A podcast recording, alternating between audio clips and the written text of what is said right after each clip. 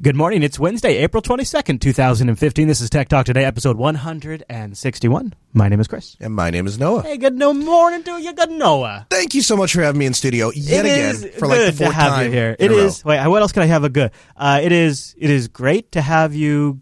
No, I got nothing else. It is fantastic to see you yet again. And you know what? Day two, and it's not even. Uh, it's not even steamy or uh, musty in the studio at all. I don't know how. It's almost like you didn't even shower. Yeah.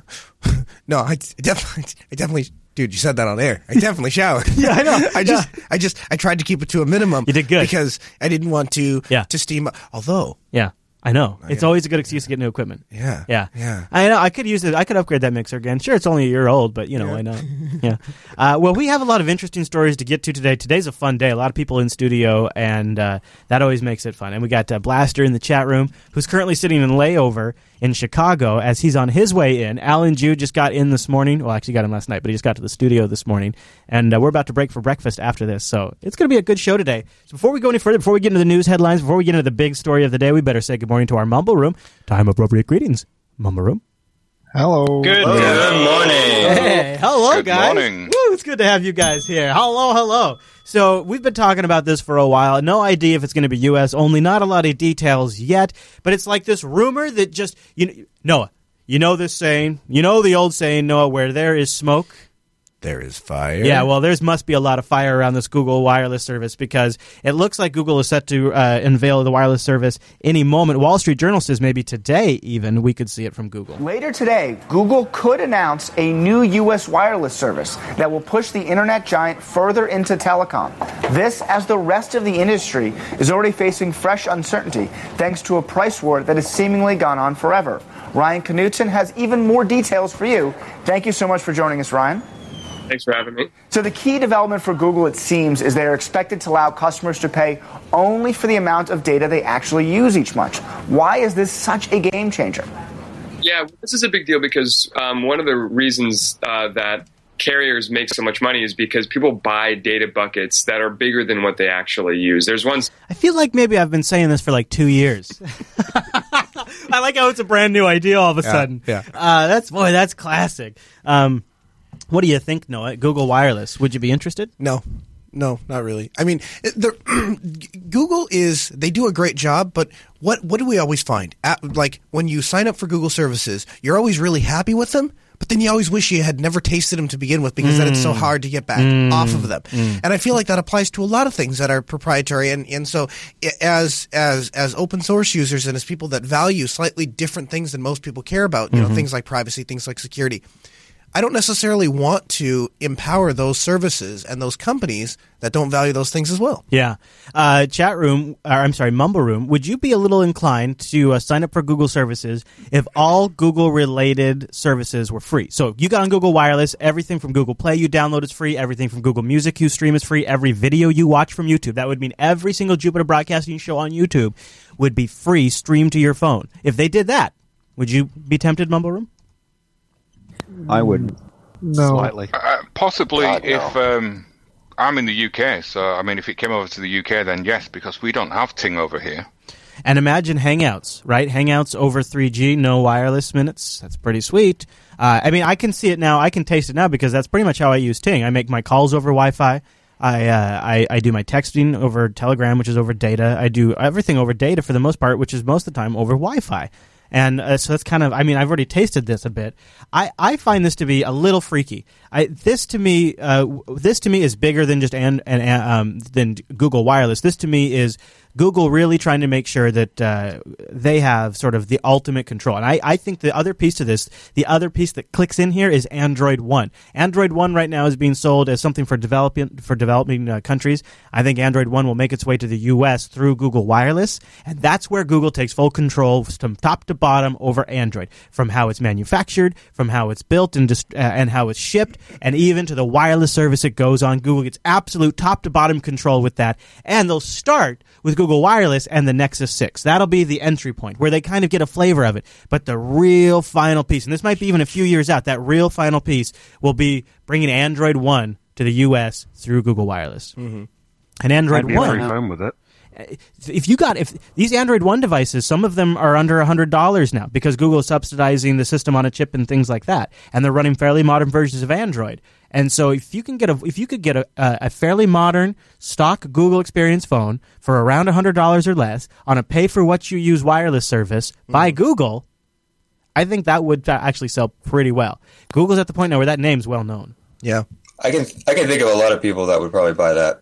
Yeah, I and it But creeps me out. that scares me. Yeah. you you tend to say vote with your wallet, Mhm. and this doesn't support net neutrality. No. We've, you've been fighting for it with your cable companies, but to let your uh, mobile service providers like T-Mobile get away with this sort of stuff, and you're still paying them, even though it's cheaper, you're still paying them for not supporting net neutrality. Right, doesn't it kind of feel like Google's almost saying, "All right, we give up. We can't win the open web, so we're just going to go off and make our own. We're going to have Google Fiber for the home. We're going to have Google Wireless for mobile, and that's what that's our playground. That's the ultimate Google experience." And you don't You think. got Sorry, go ahead. you got to remember that they only win if everyone uses this. It's a new product. There are no current users, so if you don't get everyone switching, then they're not going to succeed with this goal. Very true. Also, there's still a MVNO, so I mean, you're still using some Sprint or T-Mobile backbone as well. It's not like it's Google's independent network. Right. You could see them starting as an MVNO and maybe investing in their own infrastructure, but one of the advan- one of the benefits of being Google is when they come into Sprint, well, guess what? Google's a bigger company. Yeah, Google has exactly. So That's Google has a lot of leverage in that negotiation when they're making that MVNO contract. That and and let's face it, if if push comes to shove, like you said, they can just start saying, "Okay, Sprint, you don't want to let us use these hundred towers. Guess Right. what? They're ours now." Right, and We'll you know, know 'em. if this service goes hot, then then those um, MVNO providers are going to be in a dependent position on the revenue they're generating from Google from that. So, yes. Which makes me think, why don't why don't they just go in with unlimited data at the front? You know, if they really supported the net Well, I neutrality wonder. stuff. I wonder, and I wouldn't be surprised to see. Well, I wouldn't be surprised to see Google have to do something that makes sense in each region, but essentially rolling out eventually a uh, a world quote unquote service that's Google Wireless everywhere, and maybe they're doing MVNO agreements throughout the world. But as a Google Wireless customer, you just sign up for Google Wireless, and wherever you go, you have Google Wireless, and you don't care about the MVNO agreements they're doing on the back end.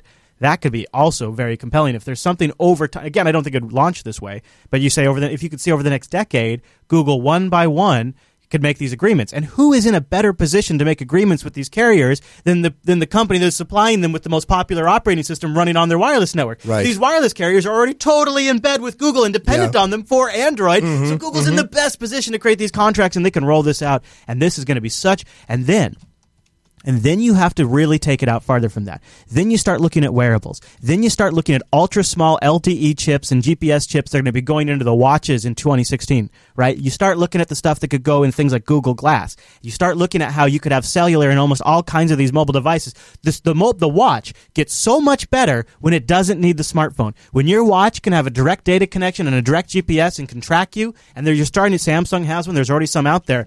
Th- that makes it a much more compelling device. And again, that's another thing Google would have, another data point Google would have from you. It's again, they could say, put your- all put all of your wearable devices on Google Wireless. Put all of your put all of your cellular devices on Google Wireless. No more individual data contracts for each device. Just put all of your little things, your watch, your NUC, your your your thermostat, your lights. Put all of it on Google Wireless mm-hmm.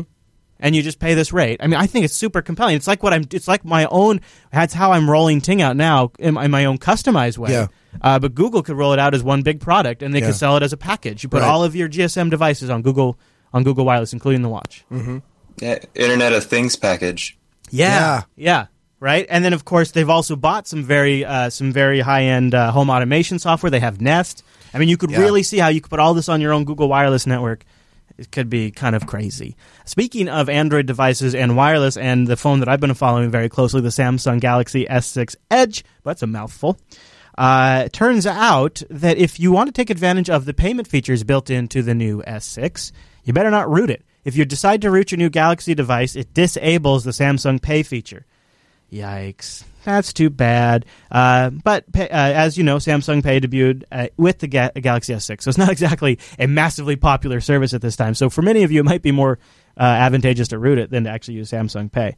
Uh, but just as a bit of a warning for those of you who've been looking to pick it up since we've been talking about it a lot, uh, it's so early right now that I'd almost be worth just rooting than who gives a crap about Samsung Pay. But if you do care, that's something to know. I know you're a big Samsung fan. How does this make you feel? I, am, and uh, essentially that's what I was going to say was that most of the time I like the Samsung experience over uh, over the, the, the stock Android you're like experience. you know you realize what you just said on the internet. Yeah, no, I, I know. You realize you just said you like Yeah, but the I- Samsung interface on Android. That's not, that's I've said that numerous times, but I think you'll find, yeah, if and when you get to the point where you're using a Samsung interface, I think you'll find that you'll like that that the improvements that they make over stock Android. If you look Yeah. at it without without the without the concept of oh, they're Samsung's a big evil company that's trying to impose on our freedom. If you if you can get out of that mindset, I think you'll find that the like for instance the the pull down options to turn things on and off, you know, I think they they are huge improvements. You know, and I'll the reality is it shouldn't be Samsung's it shouldn't be Samsung's problem to support a payment function if they no longer have control over that. I. So I- I think guess fair. if they can't guarantee the security to the banks and stuff, it's probably even the contracts. I'll tell you this. Uh, so this, uh, what's the Samsung UI on top of Android called? Uh, what's that called? Um, I don't know. no, no, no. You do But know. uh, just a point about your mentioning TouchWiz. with the phone. TouchWiz, thank you. Uh, most online banking apps uh, try to detect if you've rooted the phone and try to stop working Mm, for good the same point. reason. Really? Yeah, they do. See, that's lame, but I blame And the a bank lot for of them that. actually it's have because it, they're uh, worried about security of the phone being compromised. Once you root the phone, then you kind of That's a false concern. Well, I- well, yes, maybe so. but unless unless it's not the user that has rooted the phone, but malware that's rooted the phone. Yeah. Okay. Fair. And, And you now know, it's if you think about- capturing their key presses Allan's and right. stealing That's their probably a password or more whatever. common use case for the average user. yeah, I suppose. So here's here's just to go back about the TouchWiz thing. You know, I've spent um, the last couple of years using Nexus devices Mm-hmm. or or stock ROMs for the most part, and so uh, I've had a little time on the uh, S6 Mm-hmm. implementation of uh, of TouchWiz, and I have so I haven't used what's on the S5 or the S4 very much. Uh-huh. Uh, I'll tell you on the S4 I have used a little bit, and I think on the S4 it's pretty heavy-handed, pretty clunky, and Uh-huh. Sure. not very well done. Okay. On the S6, they sort of they picked up uh, with Google's material design concepts, Mm-hmm. and so it has a very material look. And I, in my opinion, Mm-hmm. I don't think I would want to use stock Android after Yeah. using TouchWiz on the S6. That, that's that's how I feel about and I can't believe I'm saying that. Now, I'll tell you this: it does feel slower. Mm-hmm. Uh, it like the phone seems to leg up way more than a stock Android phone ever did for me. Sure. And and then I see like these crazy ass things being updated I've never even heard of before, like I- Hand Office Pro. What the hell is Hand Office Pro? Just updating the background on my phone. I don't even know what the hell that is. So that stuff I I'm not a big fan of. That's where I. But the but the UI improvements are. I think I think I I think Samsung actually does a good job. if you don't mind, I just want I want to back up just a moment. so, would if if we translated this to computers, and you look and said, if this person uh, does anything other than under a limited account, right. If they're if then, they're running as an administrative then user. we're not going to let them log into their bank because the hacker could have been the one to uh, really. I think I, mean, I think part of it is a little bit of a different context though, because on the mobile device it's a little more insidious. You, the user has Mm-hmm. less oversight of the processes on their phone, uh, and the amount of information they're able to collect is higher: location information, Right. microphone information, camera information, Sure. all that kind of stuff. I just So- don't like the fact that we are we are passively accepting even people that you know like like yourself and Allan who who are who are technology savvy that even that we are getting to a point where we, ac- we are accepting that it is now legitimate. I would differentiate. Uh, I wouldn't say. I, what I would say is, uh, I think that all phones should be lockable and unlockable and rootable and unrootable by Mm-hmm. the user with like a checkbox. okay But if I want to, if I so uh, Angela deposits some of our, our company checks using the phone. Yeah. she takes a picture of it and then it, it does a deposit. Right. on that phone. I think why not? Let's go as whatever I can do to get make sure it's secure as possible. If I could go into the settings, check a box, and say you know unroot it and relock it or whatever I'd have to do, Mm-hmm. I'm okay with that. That's a compromise I could make to make sure that. Phone, but then when I want to use it for something else, I'd like to just go in there and check the box and have control again. I say don't hide the don't hide the tools from the user, but uh, you don't. You, I think you can make it. I think it should be user controllable. yeah I guess. so here's here's the compromise I- that good I, I think I'm, I'm agreeing with Noah that we, we should have more control over our device, right? It's our phone. We should be able to do whatever we want with it and access our online banking without them being able to tell what we've done to our phone. Right.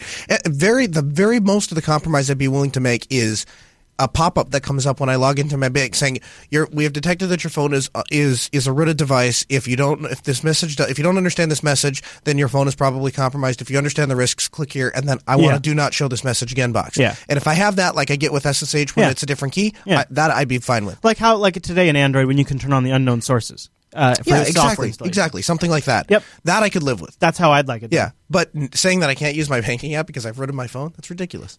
What? What? I what if, think. There ha- oh, There have actually been a couple of apps I've installed where it'll come up and say, "Hey, we're going to ask for root permissions. If you don't know what that means, then you probably shouldn't be using this app." That kind of thing. So Yeah, yeah. It, it's not unheard of. I have Right. seen that too. Uh, okay, so uh, yeah, sorry, chat room, I didn't have the titles going. So if you had a great title earlier, please resubmit it with a bang suggest.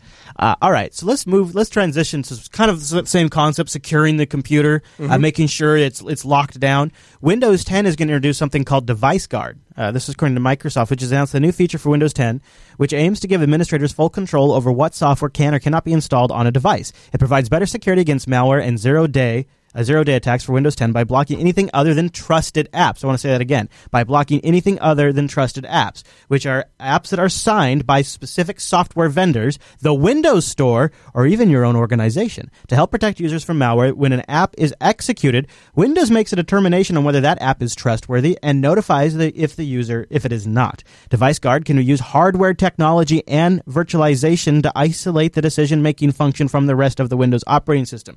That's the interesting part because until then it just sounds like mandatory access controls. But then Microsoft's this is where the device part of this whole system comes in, I assume. Microsoft's using hardware technology, whatever that might be, TPM or whatever, and virtualization. So I assume that means perhaps they're running these applications in a virtual environment to execute them first to see if they're safe, which helps provide protection from attacks or malware that have ma- managed to gain full system privileges. So it would, it would just execute in that VM instead. It's intended to be used in conjunction with traditional antivirus and not as a replacement, Microsoft says. What do you think about this, Noah? Uh, Windows. I don't. I, I I thought I had that reaction at first, and I'm like, first I'm like, oh, okay, good job. You have SE Linux and mandatory access controls Right. and App Armor or whatever the hell else you want to call it. Yay! And then I thought, well, but I do kind of like the whole executing in a virtual machine aspect, and here's why I like it. Mm-hmm. It's step one to finally replacing Windows. Because um, I my long term prediction for Windows is Microsoft's going to go with something else completely different. Yeah, I agree. And then their legacy support's going to be virtualizing each application I- when you launch it. I agree, and if and if I'll one up your Annie and say that I think that something is going to exist on Azure, so you'll have Yeah, some yeah, sort of a yeah. some sort of a Microsoft experience, Right. much like they've done with 360. 360 has been wildly successful, and even as a Linux user, Yeah. I could sell you 360, or at least I Yeah. could come pretty close, Yeah. because it's a, it's a competitive product eh, or 365, whatever it is. I don't know, I don't use it, but It's Office 365. Yeah, whatever. Uh, nobody cares. We use LibreOffice, but uh, if they do that with other Microsoft applications, and then Right. and then other players can Right. come to the table and say, "Hey, Microsoft, let's put this on your Azure." Microsoft finds a way to stay relevant. People like me. I will. I will lay down. I'll just kind of go by the wayside because I'm like, you know, what, I can live with that compromise because I yeah, can do the Microsoft Linux. Mm-hmm. software becomes a bit of a service run on virtualization, run run in little virtual. I, they're going to have some. They're not going to call them. They'll call them like virtual mini instances or something. Right. They're going to be Yeah. something between you know a full VM. And, I think. I think that. I think it's safe to say Microsoft's going to be the next IBM. Mm-hmm. They're going to be the, ne- the. That's that's the kind of direction I think they're going. and you know this device guard stuff. Uh, we've if you've been in the system administration game uh, for a long time, you've tried different iterations of this through group group policy. Uh, Windows today has a whitelist of applications you can just set via group policy and say only allow these applications to execute. This is different though. This is beyond that, and this is another iteration of that. It's interesting to follow it, and uh, I don't know how much practicality it would actually have in the enterprise space. I believe it to be one of those features that sounds really good when you're going through the security options when it's when you're evaluating as an enterprise if it's worth upgrading to Windows 10, and then once you deploy Windows 10, it's one of those things you implement and then quickly begin turning off. Have you have you have you had much experience with things like deep freeze or Oh, yeah. Whitelist of applications with Oh, yeah. group policy? They're very they're very restrictive and often only work for a very limited set of use cases. in Oh, I don't know about that. I, deep freeze is a little better, but Yeah. with group policy whitelist applications, I constantly find I'm always having to whittle uh, new applications onto that list that some other application calls in the background or something Yeah, like that. yeah, I mean, I- I haven't. I agree. I mean, you know, the reality is when we. I remember we just just a couple years ago we did a we did a security outlay for rather large company, and they said, "What would you recommend?" And we laid out everything. I mean, we were telling them, you know, turn off unused switch ports. Don't have, you know. And the reality is that worked for about six months, and then they went. Right. I am sick of sitting down Yep. in the conference room Yep. and not being able Yep. to plug my laptop in, so just going to be on all the time. Well, now any guest that comes to that conference Yeah. center can plug right in, Yeah. and now they have they're they're right on the. So I mean, there's there we try to set all that stuff up, but like you said, when you when you restrict things too much, then all of a sudden we run into this problem where convenience is going to win every and time. people can't be productive. but I don't think that's the case when it comes to deep freeze. I mean, we've deployed deep freeze in schools, deep we've freeze done is it better. hotels. Yeah, and- it is better there, but uh, it is sort of the similar. You can there there are use cases though where deep freeze quickly kind of like it's ah you know you, quickly oh I lost this thing or I lost that or I saved this. I. I got to be honest with you. If I I suppose it depends on how you set it up. I dread the day that I have to. I dread the times when I have to administrate a box that doesn't have deep freeze. Yeah. Because the nice thing about deep freeze is, I just, in fact, I like deep deep freeze was great because I could keep Windows in check. Yeah, exactly. So Yep. much so Yep. to the point that when I went to Linux, I thought I almost need a little bit, not very much, because it's pretty hard to screw up Linux to begin with. But it'd be nice to have that. Yeah, and so that what I, what I ended up doing was tarballing the home directory, and then it just blows it away every time the computer reboots. Mm-hmm. Yeah. and take away sudo, and now they can't make system wide That's changes. exactly what I did on my Yeah. Mm-hmm. Linux installations. Is, uh, I had a I had like a GDM post execution script that would just wipe out the home directory Yeah. and a pre I think a pre script that would copy over like a, a template directory. Yep. And then one of the nice things I could do is if I wanted to add something to the template directory, like like a new uh, symlink to an NFS share or a- Retarball it. a- yeah, I just yep update the tarball and the next time they log in they get it. Yep. And it worked really well. So, so, and, and without that, i every time I install a Windows machine, I always think to myself, I'm going to be back here in a month because Yeah. if I can't, if Yeah. I can't deep freeze it, you know, the nice thing Yeah. about deep freeze, the trouble call goes like this: X, Y, Z. I don't even listen to what they're telling me, and when they get done, I'm like, all right, that's great. Restart the machine. Is it working now? Yeah, great. Thanks a lot. But like for my workstation, I could never use deep freeze, and for like for like the engineers and like the Yeah. people that were doing like But a, you know what you're doing though. Well, but not just me. Like the engineers that were doing like AutoCAD stuff, they, they none of it would never work for them because they were they would install stuff or do I had new fonts and all this kind of crap, and I would go restart it and they would lose it and they would be furious. So there's definitely only Well, a see, that's the if you uh, do something like ZFS or ButterFS or whatever you want to do. Uh, if you if you slice up the system into different data sets, you can lock only certain ones and then use snapshots. Sure. So when the system boots up, it just rolls back the system snapshot to what it was before, but it leaves their home directory, so all the files they saved are still there. I like that. Uh, and you know maybe user local is still there, so any apps they've manually installed are still there, but the system rolls back any changes they made there or whatever. yeah. Or Yeah. you know you could do the layered file system approach like uh, Q5 would tell you to do. The uh, the PCBSD guys do an excellent job um, of uh, of a kind of an example of a really straightforward approach that more Linux distros should do. Hey, Allan, guess what? Uh, I got a little news you're going to love. I don't know if you What? saw this since you've been traveling. We have a title for the new Star Trek movie. Star Trek Three is going to be called Star Trek Beyond. That's the new Star Trek. That's according to TrekMovie.com, and they have a good So, track. so is this actually a new movie or is it yeah, just this a remake of an is, old is, movie again? This is the new. This is in the, with the new cast, the new Star Trek Three movie, which I think comes out at the end of next year. Uh, it's going to be called right, Star Trek but the Beyond. previous ones were just kind of rehashes, right? Yeah, this one they say. Now we've only gotten a few things from Simon Pegg. He well, says, this one's not JJ, so maybe Right. it'll be good. Right, Simon Pegg said uh, we want to take it. f- We want to move it forward from the TV show. It's a story about frontierism and adventure and optimism and fun, and that's where we want to take it. You know, where no man has gone before, where no one has gone before. Sensibly corrected for a slightly more enlightened generation, but yeah, it's got a good mood at the moment. But that's the mood at the moment. Star Trek Three, it's, it's happening. We'll see. And then last but not least, if you followed Linux Unplugged Linux Action Show, you know that we've been moving my wife Angela over to Linux. And uh, in the process, we decided, you know what, we're actually really, we really, really, really want to do this right, and we want it to be a machine that she could probably use for like five or six years, and just keep on updating it as time goes on. So to really do it right, we decided to get rid of her MacBook Pro, and get her a, uh, a ThinkPad Yoga 3 which you think is a pretty nice machine. I, Chris, I, I took it out.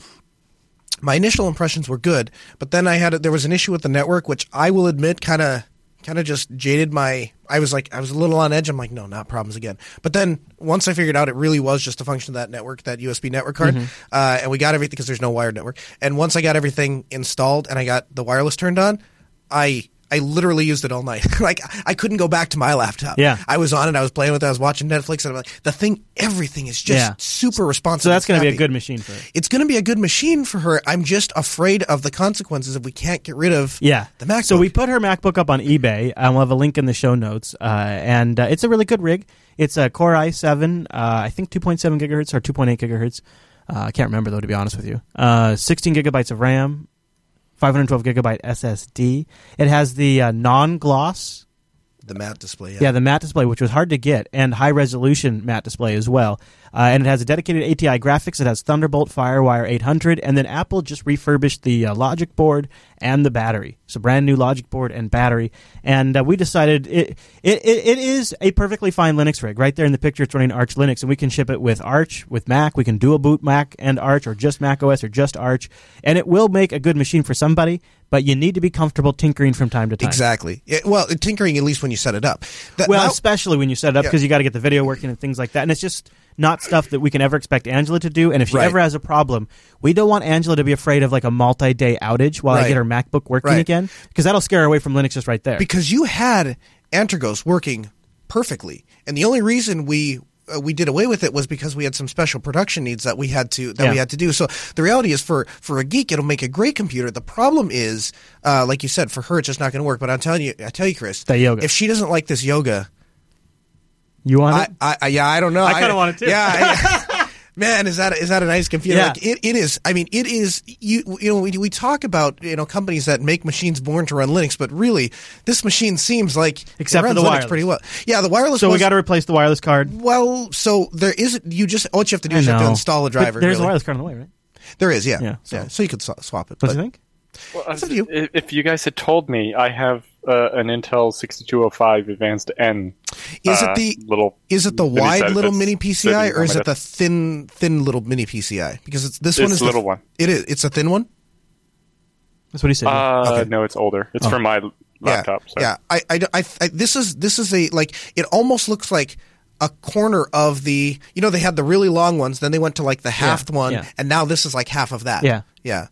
That's what this was. like the seven, you- like the one I put in the XP. yeah, right. Mhm. Uh, all right. Well, so uh, there's a lot of shenanigans going on. It seems like something new is developing with Angela Switch to Linux every single day, and it's going to be leading right up to Linux Fest Northwest, which is going to be a hell of a show. So join us live over the weekend if, you, if you're not going to make it there in person. And don't forget, you can join us tomorrow, jblive.tv, 9 a.m. Pacific, noon Eastern, for Tech Talk today on Thursday. Also, double stat tech snaps tomorrow. So if uh, you want to show up, for two tech snaps and watch it. We're going to start at 11 a.m. Pacific, and we could also use your emails for TechSnap. Send in your questions to the TechSnap program, TechSnap at jupiterbroadcasting.com. Anything else, Mr. Noah, before we go? No, that sounds good. All right, techtalktoday.reddit.com, techtalktoday.reddit.com, techtalktoday.reddit.com. Make this show better. I say it three times that way. I really hope they go there because people don't go there. You know, people are like, oh, it's a daily show. I just listen. I don't want to get involved. I'm too busy. I know something else you should mention. You What? should mention the Patreon. Patreon.com slash today to support this show. I didn't mention it because we plug the eBay. I don't like to be too plug. I'm very oh, that's conscious that's of that's it. very good. That's very good. Actually, buy the buy the laptop rather than sign up for Patreon. Yeah, I know, right? I just- we I really feel need like- that laptop to sell. I don't think you understand the yeah, importance of it. unless I don't want to get a divorce. So, Yeah. uh, if you would help me, no. uh, I, I, we, the laptop is. I feel like we're we're we're, not doing it a good sales job because it's a really great laptop. In fact, both Noah and I think it's a great laptop. It's just we really want Angela to have. I, am going on the great record, and saying I like a. Mac. It's a good machine. It is a good machine. It's just that if you want to give somebody a total trouble-free Linux experience, it's not the right machine. Mm-hmm. Uh, and so, like you and I could use it, but we already have machines. All right. Well, we'll wrap it up there. Join us tomorrow live, and uh, then we'll see you uh, throughout the weekend for Double Tech Snaps. And uh, later on the stream today, BSD Now as well. It's a busy day. All right. So, speaking of eBay, what do you say we wrap it up with a great eBay commercial? These were one of the classics. It seems good. Yeah, I think that's probably appropriate. See you back here tomorrow, everybody. What's the one present you want more than anything else? A pony! What's he doing, Daddy?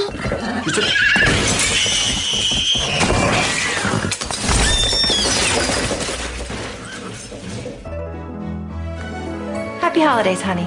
A pony! Okay. Who wants waffles? Get the hottest new toys at the Toys R Us store on eBay. When it's on your mind, it's on eBay.